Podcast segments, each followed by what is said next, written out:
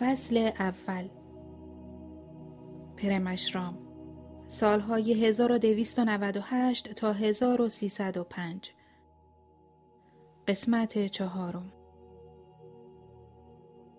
به نظر می رسید بیشتر از همه سید علی تحت تأثیر تغییرات مهرشرام قرار گرفته بود.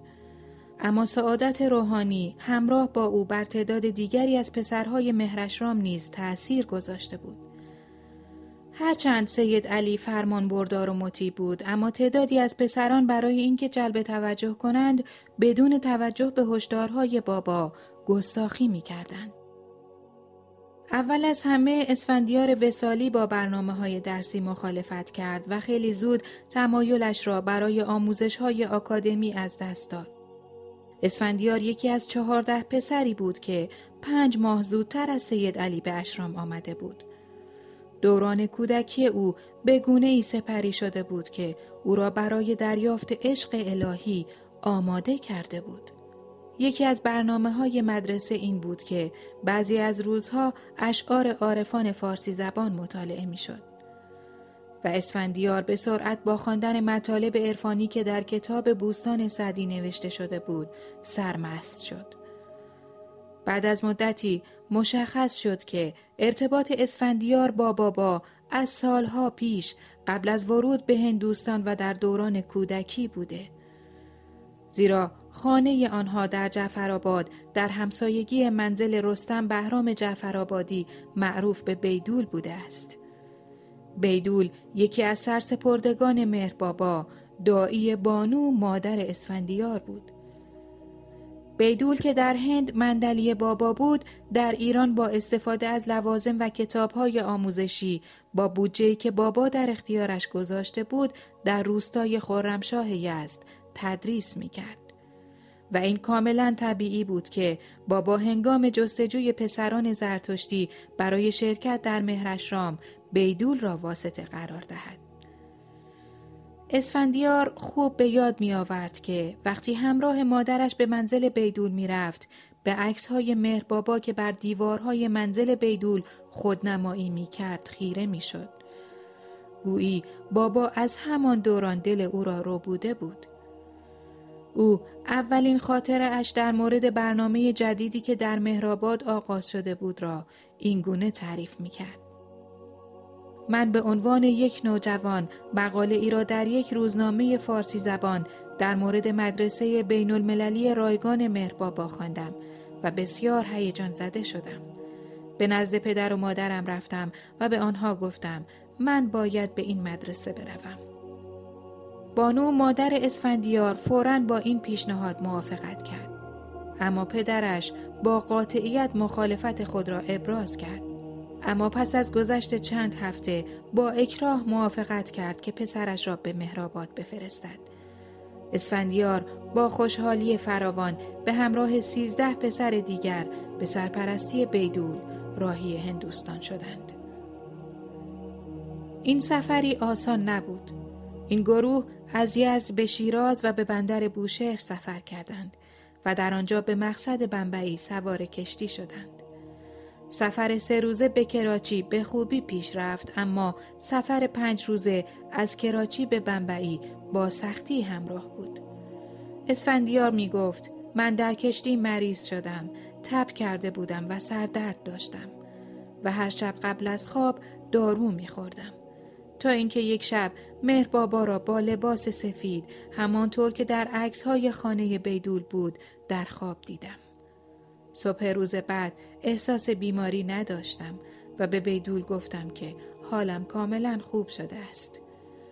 گروه پسران پس از اینکه به بمبئی رسیدند راهی احمد نگر شدند. بیدول یک گاری گاوکش را کرایه کرد تا آنها را به مهرآباد ببرد. جاده خاکی بود و دستاندازهای فراوانی داشت. به همین خاطر اسفندیار از گاری پیاده شد. بقیه بچه ها هم پشت سر او از گاری پیاده شدند و به دنبال گاری به مسیر ادامه دادند. اتفاق قابل توجهی که آنجا افتاد این بود. وقتی اسفندیار به همراه بقیه پسرها برای اولین بار بابا را ملاقات کرد اتفاقی افتاد که باعث شد اسفندیار همه شور و اشتیاق خود را برای زندگی در اشرام از دست بدهد.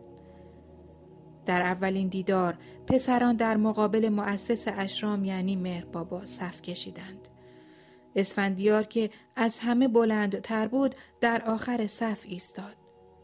مهر بابا تک تک پسرها را در آغوش گرفت، نوازش کرد و به آنها خوش آمد گفت.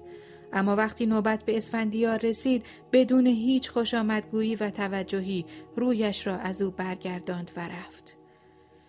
اسفندیار همان موقع احساس کرد که ترد شده و بابت این روزها غمگین بود. او چه کار کرده بود که سزاوار این رفتار بود؟ آیا او ارزش هیچ توجهی نداشت؟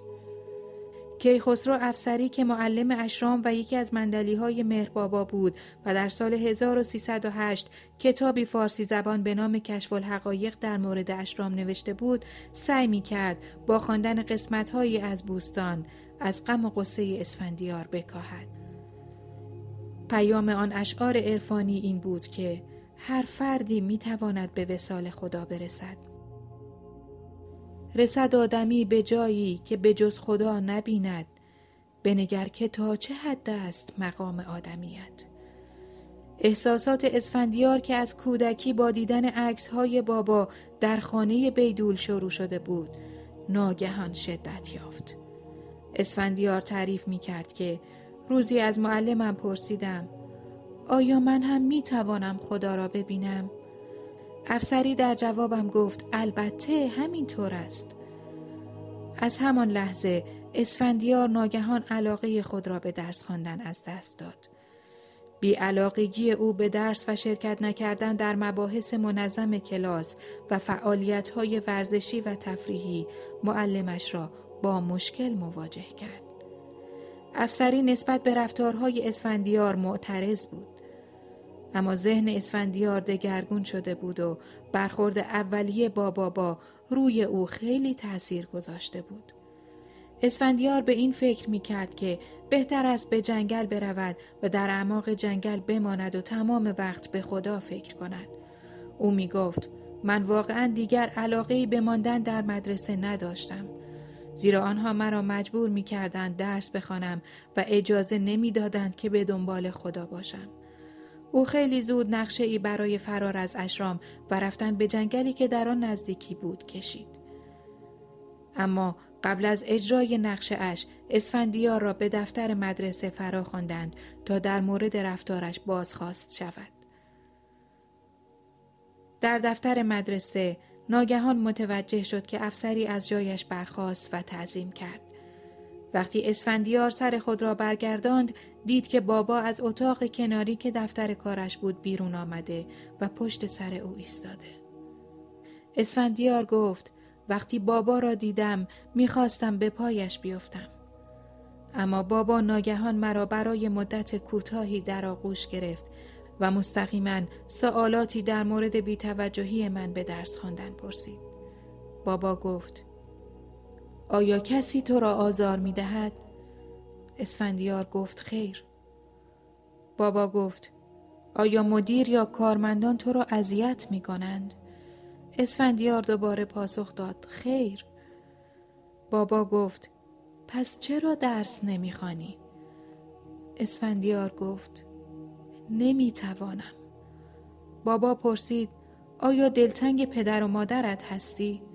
اسفندیار گفت خیر.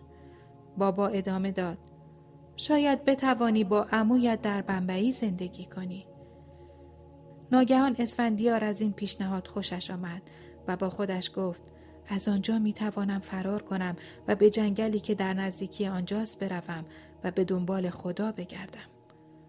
اما بابا فکر اسفندیار را خواند و ناگهان تغییر حالت داده و اجازه نداد فکر دیگری به ذهن اسفندیار خطور کند و از او پرسید آیا می خواهی به پیش پدر و مادرت به ایران بازگردی؟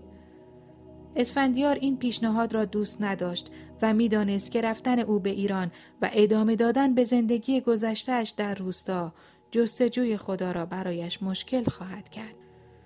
ناگهان اسفندیار با ناامیدی گفت می‌خواهم خدا را ببینم اسفندیار این لحظه را به خوبی به یاد می آورد. بابا به محض شنیدن این جمله از من مرا به مدت پانزده دقیقه در آغوش گرفت. این رفتار بابا باعث شد که بی توجهیش در اولین برخورد را فراموش کنم. این توجه اینجا تمام نشد. بابا از اسفندیار خواست تا به دنبالش به اتاق کناری برود. تخت خواب کوچکی در گوشه اتاق بود. بابا به اسفندیار گفت که بر روی تشکی که روی زمین پهن بود بنشیند و خودش بر روی تخت دراز کشید و خود را با یک ملحفه پوشاند. اسفندیار به یاد می آورد بابا قبل از اینکه به زیر آن ملحفه برود می درخشید و گونه های گلگونی داشت. بابا حدود 20 دقیقه زیر ملحفه بود. وقتی بیرون آمد صورتش زرد شده بود. مانند اینکه با یک بیماری سخت دست و پنجه نرم کرده است. اسفندیار بعدا فهمید که بابا بسیاری از سانسکارهایش را از بین برده است تا او را آماده کند که خلوص بیشتری به دست آورد.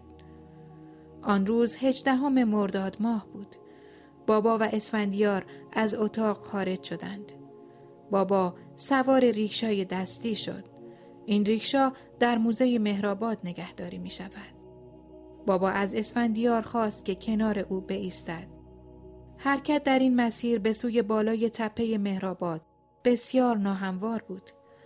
بابا به اسفندیار اشاره کرد که بازو و اش را بگیرد تا تعادل خود را از دست ندهد. وقتی آنها به بالای تپه رسیدند بابا به او گفت مسیر معنوی مانند این جاده پرپیچ و خم و پر از دستانداز است. باید مرا محکم بگیری. اگر از من اطاعت کنی من خدا را به تو نشان خواهم داد. آیا این کار را همیشه انجام خواهی داد؟ اسفندیار پاسخ داد بله بابا بابا گفت از امروز من پدرت هستم مادر، خواهر، برادر، دوست و فامیل و همه کس و مرشدت هستم از من اطاعت کن من خدا را به تو نشان خواهم داد. سپس بابا از اسفندیار خواست که سکوت اختیار کند. و اگر اشتباها حرفی زد از یکی از مندلی ها به نام سیدو بخواهد تا او را به حضور بابا ببرد. اگرچه اسفندیار میکوشید که در سکوت بماند اما گاهی اوقات میلغزید. حتی در گفتن یک صبح به خیر ساده به بیدول یا افسری. او سپس به پیش بابا می‌رفت. بابا او را میبخشید و به او می‌گفت حال با من حرف بزن. پیوند بین آنها روز به روز شدت یافت. اسفندیار اولین پسری بود که در پرمشرام تازه تأسیس ثبت نام شد.